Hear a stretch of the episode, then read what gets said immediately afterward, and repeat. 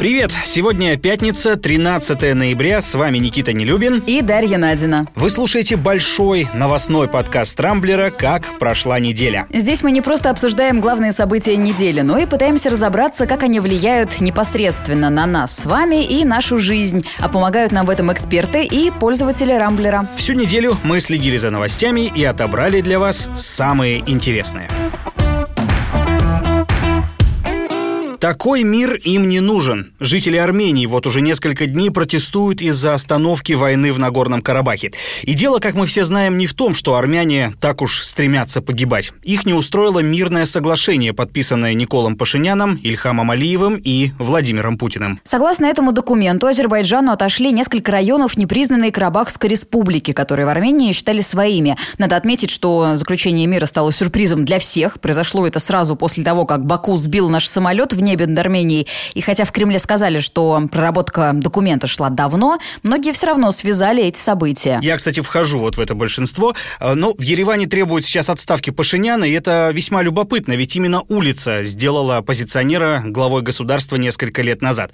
Пашинян, конечно, попытался оправдаться. Каждый день он выпускает видеообращения, в которых объясняет, почему мир даже на таких невыгодных условиях был необходим. Он, в частности, заявил, что после потери города Шуши силы Армении Армении и Карабаха потеряли бы еще ряд городов. Я предпочел жизни 25 тысяч солдат своей карьере и своей жизни, сказал премьер Армении. Судя по соцсетям, некоторые в Ереване с Пашиняном согласны. Более того, его поддержали военные. Пусть вам не покажется случайностью, что есть десятки случаев, когда солдаты, находящиеся на первой линии, отправляют мне видеоролики, размещают у себя на страницах в Facebook. Они поддерживают принятое решение. Они были на месте и прекрасно знают всю обстановку. А пока Армения приходит в себя после случившегося, в Баку празднуют, а президент Ильхам Алиев открыто смеется над своим противником, ведь в мирном договоре нет ни единого слова об особом статусе Карабаха. Это земля Азербайджана, говорит Алиев. Пашинян, ne oldu Ну, Пашинян. Ну, а пока в Ереване добиваются отставки Пашиняна, а в Баку радуются своим успехам, Россия перебрасывает в Карабах своих миротворцев. Две тысячи наших солдат на протяжении пяти ближайших лет будут обеспечивать порядок в регионе. Но, возможно, не в одиночку. Турция настаивает на своем присутствии в непризнанной республике, и, судя по новостям, дипломатические баталии на этот счет будут одной из главных тем в СМИ на следующей неделе. Я уверена практически, что Пашинян удержится на своем посту, потому что что я наблюдаю за реакцией соцсетей и блогосферы, в принципе, армянской. Если в первые там два дня его просто костерили все, то потом стало приходить понимание, что, ну, реально, продолжать войну не было никакой возможности у Армении, потому что не сравнить бюджеты Армении и Азербайджана, не сравнить, опять же, помощь, которую Турция, например, оказывает Баку, да, и активно тоже участвовала во всем происходящем, э, хоть и не афишировала это. Объективно говоря, иного выхода просто не могло быть, поэтому Пашинян ну, видимо, все-таки поступил так, как он только и мог поступить в этой ситуации. Да, в историю он войдет как проигравший политик, и да, его еще очень долго будут вспоминать плохими словами, как, кстати, Саакашвили в Грузии вспоминают из-за событий 2008 года. Но, объективно говоря, выхода другого у него не было, и я почти уверена, что с этим смирятся все в Ереване. Ты знаешь, меня во всей этой истории тревожит другая вещь. Как теперь будут складываться отношения России с конфликтующими республиками? Мне кажется, что Армения очень очень скоро от нас отвернется. Потому что, ну да, у нас там расположена военная база, но я, кстати, напомню, что этим летом в СМИ уже ходили слухи о том, что армяне вроде как добиваются ее закрытия. Тогда официальный Ереван эту информацию опроверг, но теперь, я думаю, они крепко призадумываются. С другой стороны, российские миротворцы – это пока что единственный фактор, который мешает Азербайджану установить полный контроль над Карабахом. Уверен, что такие планы у Алиева Э, наверняка есть. Он, кстати, сам опирается сейчас только на поддержку Турции, нашего заклятого друга, от которого вообще не знаешь, чего ожидать. В общем, для России, как мне кажется, ситуация сейчас очень скользкая. А может стать опасной в случае, если Анкара настоит на своем и все-таки отправит туда своих миротворцев. В этом случае мы можем перейти к конфликту жесткому дипломатическому, и непонятно, каким последствиям все это приведет уже не для Армении с Азербайджаном, а для нас в первую очередь. И снова про коронавирус. Несколько недель мы с тобой вопрошали, где же новый локдаун из-за пандемии. Европа вон вся закрылась, ничего у них не работает, все в панике, а Москва каждую пятницу гуляет. Ну вот, теперь у нас почти как в Европе. Накликали мы с тобой, Дашенька, карантин. Начиная с сегодняшнего дня, я с грустью в голосе это, конечно, говорю, в Москве закрываются ночные клубы и рестораны после 11 вечера. Как ты жить-то теперь будешь? Повсеместно внедряются QR-коды, и, по идее, теперь куда ни зайди, там чекин для посетителей. Посмотрим посмотрим, конечно, как все это будет выполняться. Ну, а студентов отправили на удаленку, и карты социальные им тоже заблокировали. Ну, кстати, похожие ограничения действуют и в Петербурге, но мне очень понравилось одно отличие в указах Собянина и Беглова. Если в Москве в театрах и кино заполняемость зала должна быть 25%, то в Питере 50%. Вот сразу видно, кто тут культурная столица. Ограничения вводятся на два месяца, а это значит, что никаких корпоративов и вообще новогодних гуляний в Москве в Питере не будет. Приняли решение о том, что массовых больших мероприятий в Новый год не будет. Будем праздновать дома. Слушай, ну Собянин прям как Гринч, который у москвичей украл Новый год. Но давай не будем унывать, потому что остальная Россия живет почти что в прежнем ритме, поэтому я вот прям вангую появление новогодних электричек и поездов с Дедами Морозами и Снегурочками, потому что многие москвичи наверняка отправятся танцевать вокруг елок в свои родные регионы. Ну, конечно, да. А потом эти же любители тусовок вернутся в столицу и вместо подарков привезут ковид тем, кто еще не переболел. Например, мне. И вообще, кстати, ежедневная заболеваемость, она просто поражает, потому что что ни день, то рекорд, и смертность тоже возросла. Вакцины все еще нет, мест в больницах нет. Э, ни единого повода для проявления оптимизма я не вижу. Ну, слушай, а как же американская вакцина от Pfizer? У меня вот в ленте Фейсбука ее очень многие ждут, и заранее куда больше доверяют ей, чем нашему спутнику Ви, например. Вакцина от Pfizer это, конечно, хорошо, хоть ее эффективность, судя по официальным заявлениям, и ниже, чем у нашего спутника на 2%. Я вот верю. Но этот препарат американцы сначала выбросят на собственный рынок, потом в Европу, туда должны доставить 35 миллионов доз к концу года вроде как. До нас она непонятно, когда доедет. Плюс ко всему, хранить ее надо при температуре минус 80, а это очень сложная логистическая задача для России, да и не только для России. Слушай, ну ладно, на полюс холода, на Эмикон, холодильничек с вакциной, стратегические запасы там сосредоточили и по мере необходимости оттуда выдергивай. Но надо сказать, что такое депрессивное восприятие мира, оно не только, Даша, у тебя.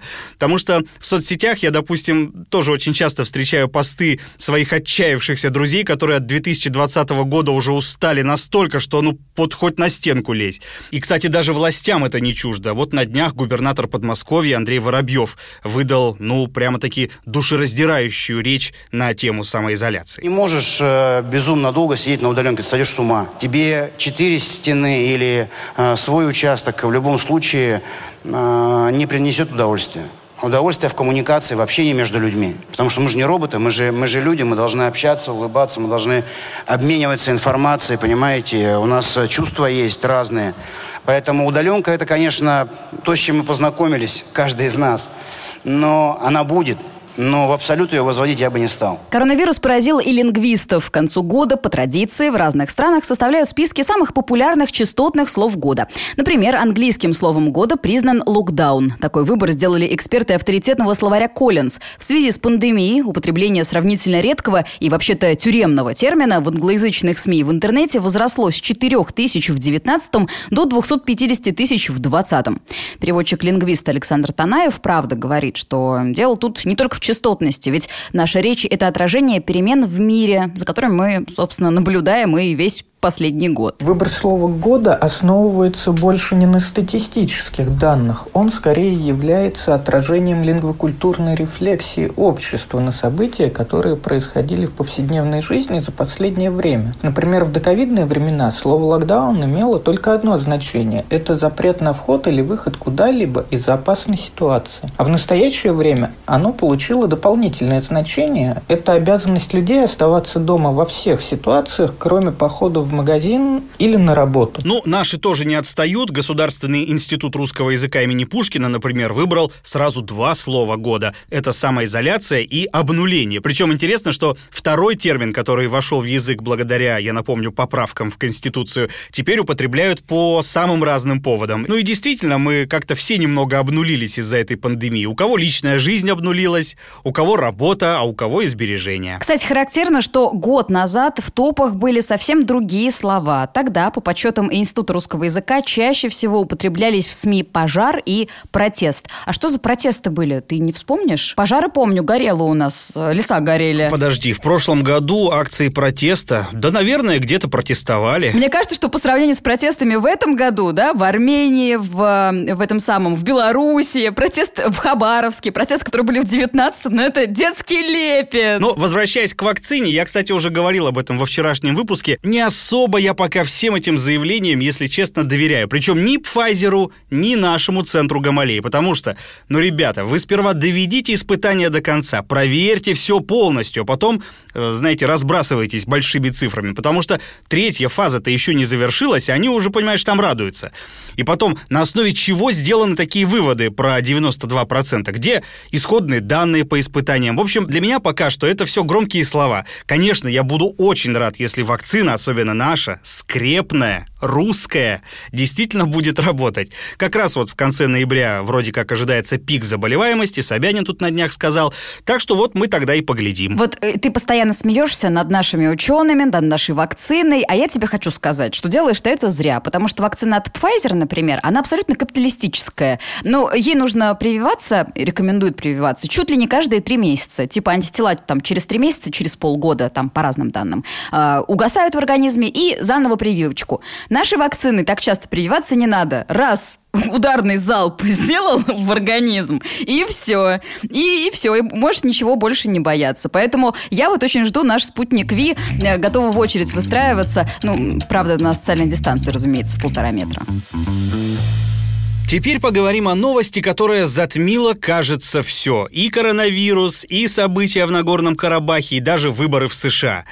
Теперь уже бывший капитан питерского «Зенита» и сборной России по футболу Артем Дзюба без преувеличения стал главным ньюсмейкером этой недели. Оказывается, чтобы попасть в топы информационных лент, знаменитостям достаточно иметь мобильный телефон, доступ в интернет и определенный, скажем так, внутренний настрой. Боже. Но для тех, кто кто последние несколько дней провел на другой планете и только поэтому не знает, что произошло, вкратце расскажем. В минувший понедельник в соцсетях появилось видео, на котором Дзюба занимается самоудовлетворением, а свободной рукой снимает себя на смартфон. Кому предназначалось видео, так толком и не ясно. То ли жене футболиста, но она подозрительно отмалчивается всю неделю, то ли блогерше Натальи Веретенниковой, которая якобы и слила ролик в сеть, ну, за что, правда, уже получила порцию хейта. Ну да, резонанс у этого дела получился получился, мягко говоря, масштабный. Противники Дзюбы, которых у него и без того немало, особенно среди болельщиков, получили лишний повод позубоскалить. Но еще больше масла в огонь подлил главный тренер сборной России по футболу Станислав Черчесов, который решил временно отстранить Дзюбу от всех матчей, запланированных в ноябре, и заявил что-то в духе «такое поведение не соответствует статусу игрока национальной команды», а руководство «Зенита» лишило одного из лучших своих бомбардиров капитанской повязки. И эти решения, мне кажется, вызвали даже большее возмущение, чем тот факт, что футболист сборной России, какой кошмар, мастурбирует. Кстати, сама история с тем, как видео оказалось в открытом доступе, тоже довольно мутная. Сперва сообщала, что телефон Зюбы еще месяц назад взломали, и сам футболист вроде как был готов к тому, что видео рано или поздно сольют. Потом появилась эта странная барышня, живущая на Бали и покрытая с ног до головы мультяшными татуировками. Она заявила, что Дзюба якобы снимал видео именно для нее, ну, любуясь на Чебурашку, Гену и вот всех остальных персонажей, которые нарисованы у нее на разных частях тела. Ну, в общем, патриотичненько, зато патриотично, я считаю. Молодец, Зига. Но вопросы остались. Согласен. Но тут же, Даша, выяснилось и другое. Оказывается, мастурбация – это плохо, противоестественно и вообще непристойно, даже когда ты один этим занимаешься, ну или с кем-то по видеосвязи. По крайней мере, такой вывод можно сделать, почитав тысячи осуждающих комментариев комментариев и посмотрев ток-шоу на наших федеральных каналах. Разумеется, они не могли просто так мимо пройти этой темы, лишний раз подтвердив, кстати, свою репутацию. В общем, ощущение такое, знаешь, что как в СССР секса не было, так его нет и в современной России. Я вот до сих пор помню, как нам еще пацанам рассказывали эти страшные истории про волосатые ладошки. На самом деле в США с этим тоже есть э, свои проблемы. Там примерно месяц назад произошла похожая история, тоже с местной знаменитостью. Обозреватель журнала «Нью-Йоркер» Джеффри Тубен, это 60-летний мужчина, на секундочку, э, в общем, он рукоблудил во время онлайн-планерки с коллегами, тоже не специально, как он говорит. Онди был уверен, что его камера отключена. Ну, как бы, ну, наверное. Так вот, вчера именитого журналиста уволили после 27 лет работы в издании. Ничего святого у них нет, ничего. В общем, возвращаясь к Дзюбе, хочется отметить, что и поддержали его, к счастью, очень многие, в том числе знаменитости, а некоторые из них даже начали выкладывать свои э, обнаженные снимки э, в соцсети. А вчера в центре Москвы у Большого театра несколько девушек даже устроили митинг в поддержку Артема. Э, вышли барышни, значит, с лозунгами «это не стыдно», «все делают это», «я мы Дзюба» и так далее. Акцию, конечно, разогнали, но все равно видно, что далеко не все от футболиста отвернулись. И это лично меня очень радует. Мы с тобой здесь стоим скорее на разных позициях, потому что я считаю, что да, мы все это делаем, но мы все, например, еще ходим в туалет по-большому. Но это не значит, что я готова смотреть видео, где Дзюба сидит на унитазе и крупным планом мне что-то демонстрирует, что видеть я не хочу. Поэтому у меня к этому отношение очень двоякое. Я никого не осуждаю. Я, кстати, считаю, что ну, не стоило его лишать капитанской повязки. Потом футболист он отличный, и это видео никак не влияет на его спортивные качества. Тем более никому вреда он не причинил. Он же не детям показывал, как он это делает, да, а там девушке своей. В то же время, я вот знаешь, о чем думаю. В нашем 21 веке как можно быть такими наивными? Как можно заниматься э, этим по видеосвязи? Как можно хранить в телефоне такое видео? Как можно доверять смартфону или партнеру? Ну, потому что рано или поздно это все может э, куда-то быть слито. Рано или поздно это все увидят. Рано или поздно тебя распутнут. Если ты звезда, то как-то следи за своим, я не знаю, общественным обликом и не допускай таких ситуаций. Не снимай ты себя ниже пояса. Э, и вообще по телефону тоже активно ни с кем старайся не контактировать, потому что тебе же это все будет во вред. Все-таки нужно как-то думать о том, что мы живем в новом мире, где социальные сети, это вообще мир социальных сетей, это фактически реальный мир. Спорить с тобой не буду. Есть в твоих словах, безусловно, здравое зерно, но меня, конечно, в этой истории больше всего возмутило заявление Черчесова по поводу того, что все игроки сборной должны соответствовать своему статусу, даже за пределами футбольного поля. Ну, во-первых, личная жизнь, она, на мой взгляд, на то и личная, причем тут сборная. А во-вторых, ну, согласно этой логике, Дзюба тогда что, должен был, извините, разливать семя, держа перед собой Боже. фотографию команды или тренера? Тогда бы он был достоин статуса игрока сборной. Прям дурдом какой-то. Посмотри на эту ситуацию по другим углом. Ты помнишь, как у нас в Монако развлекались? Кто там, Кокорин с Мамаевым или какая... Кокорин с Мамаевым, да. Вот, и что? После этого там тоже были для них какие-то взыскания, их же отстраняли на одну, что ли, игру. И тогда никто, по-моему, не спорил с этим. Да, вели себя... Ну вот они до тюрьмы и до- допились. Вот, ну так вели себя, потому что они не соответствующие игрокам сборной, понимаешь? Ну, потому что, хотя нет ничего тоже плохого, у ребят есть деньги, они на эти деньги пошли и э, покутили. Но мы же все понимаем, что здесь есть некий социальный подтекст, потому что в стране, где средняя зарплата 30 тысяч рублей, э, пропивать э, десятки тысяч долларов в барах в Монако, это неправильно, потому что есть некие социальные стандарты. Я в этом плане, наверное, как комсомолка звучу, но я действительно так думаю. Но мы с тобой немножко отошли от темы, потому что на самом деле на месте Дзюбы может запросто оказаться любой из нас. Конечно, если взять за истину, что его смартфон действительно взломали. Потому что никто же, правда, не застрахован. И здесь я еще раз с тобой соглашусь. Э, Я вспоминаю, что еще пару лет назад мошенники начали массово рассылать такие письма, а, мол, мы перехватили видео там с твоей фронтальной камеры, пока ты смотрел порно, и вот сейчас его выложим, если ты нам на какой-то счет не перебросишь там столько-то денег. И мне кажется, вот эти самые ребята, они немало с тех пор заработали, потому что большинство до сих пор считает, что заниматься сексом, в том числе самим с собой, это такое нечто зазорное.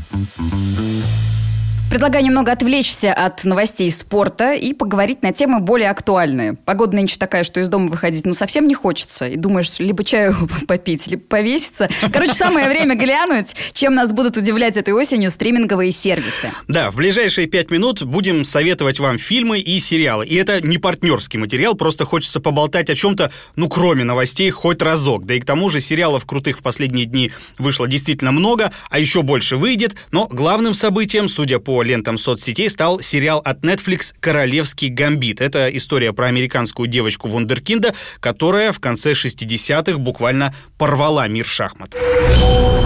Ты сирота, Бет. Я люблю быть одна. Мне в нем безопасно. 64 клетки, но это целый мир. Но гениальность и психоз часто идут рядом.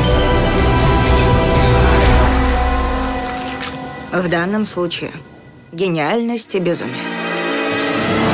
История очень похожа на биографическую ленту, но это вымысел от начала до конца. Хотя шахматисты там порой упоминаются реальные. Всего в сериале 7 серий. В конце, кстати, вас ждет просто ода Советскому Союзу, э, который действительно обожал шахматы. Э, там просто показывают, как Советский Союз любит шахматы, и как вся страна следила за турнирами, и как все играли на лавочках. А я это помню, еще и в 90-е тоже это было. Ну а еще в этом сериале очень красивая рыжая главная героиня. Ее играет 24-летняя Аня Тейлор Джой. Ой, Аня, Аня огонь. Да, буду смотреть, ради нее буду смотреть. Другой сериал, который наверняка еще долго будут обсуждать, правда, пока не ясно хвалить или ругать, это продолжение «Метода» с Константином Хабенским. Второй сезон вышел спустя пять лет и потерял по дороге режиссера. Вместо Юрия Быкова проектом занялся Александр Войтинский. На его счету ну, довольно средненький фильм «Черная молния». Напомним, в конце первого сезона герой Хабенского Родион Меглин умер, но создатели нашли способ его воскресить. Но теперь фокус с него сместился на красотку Паулину Андрееву, которая сама неплохо ведет расследование, растит ребенка и страдает по Меглину. А где наша мама? Я с ним. Веселье дом почти не бывает. Что видишь? Значит, на Меглина мы реагируем, а на родную дочь нет. Метод 2 идет по Первому каналу и есть подписки Кинопоиска, пока не все серии вышли. Теперь к фильмам. Если вы не боитесь коронавируса, то смело можете отправляться на новый фильм датского режиссера Томаса Винтерберга. Еще по одной. Это история про четырех школьных учителей за 40, которые решили разнообразить свою жизнь, добавив в нее алкоголь. Ну, на регулярной основе. Похоже на комедию, но это драма и очень крутая. Я смотрела ее на ММКФ. А еще в главной роли там каннибал Мац Микельсон по совместительству «Это любовь всей моей жизни». Короче, я всем рекомендую. Твой обожаемый Мац, кстати, говорят, должен сыграть главную отрицательную роль в «Фантастических тварях» вместо изгнанного со скандалом Джонни Деппа. Это лучшая новость для меня на сегодня, если честно. Я не сомневался, что тебе понравится. Так, ну давай советы от нас, разнообразим все-таки рекомендациями опытного человека, профессионала, кинокритика. Мы попросили Александра Голубчикова, директора направления кино и сериалов в маркетинговом агентстве «Сало», рассказать об одном фильме и одном сериале, сериале, которые нельзя пропустить в ноябре. Если вы давно искали довод, чтобы отправиться в кинотеатры после фильма Кристофера Нолана, то сейчас самое время.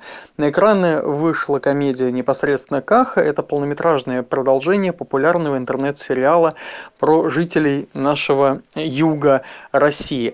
А герои все те же самые, история новая. А, герои долго готовились к тому, чтобы выйти на большие экраны, и этот приход, ну, на самом деле триумфальный, если судить по заполняемости залов кинотеатров. Если же вы не готовы посещать э, кинотеатры и не хотите выбираться из дома, то можно включить э, Иви и посмотреть новый сериал Анны Меликян «Нежность». Это история с Викой Исаковой, Евгением Цыгановым и Константином Хабинским Ковальским, который она еще в 2018 году реализовала в качестве короткого метра и продала на аукционе Action за 13 миллионов рублей. А сейчас эта история получила продолжение в виде такой 11-серийной истории, э, где в черно-белых красках рассказывается история женщины, которая долго искала мужчину, в результате нашла двоих. Довольно много мы сегодня говорим про русское кино. Вот и Александр тоже упоминал российские проекты. На закуску вам фильм «Цой» Алексея Учителя.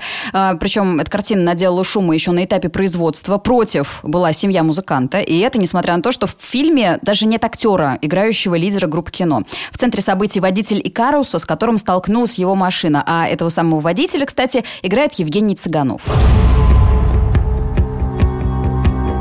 Знаешь, кого сбил? Мало у тебя неприятностей в жизни? Передайте, чтоб через два дня был у меня. Заодно гроб привезет. Лицо от удара сильно. Про то, что ты был в аварии, пассажирам знать не обязательно. Знаешь, вообще у меня к Цыганову довольно прохладное отношение, потому что он какой-то везде одинаково никакой. И я не понимаю, как что я в нем тебя находят понимаю, режиссеры. я согласна. Красивый мужик, но ведь одинаковый везде. Но у него на минуточку за 20 лет карьеры уже больше 80 ролей. В общем, загадка натуральная. Учитель, кстати, тоже автор довольно неровный, потому что у него есть как большие успехи, так и откровенные провалы. Я, например, очень люблю дневник его жены и прогулку с тем же Цыгановым, кстати.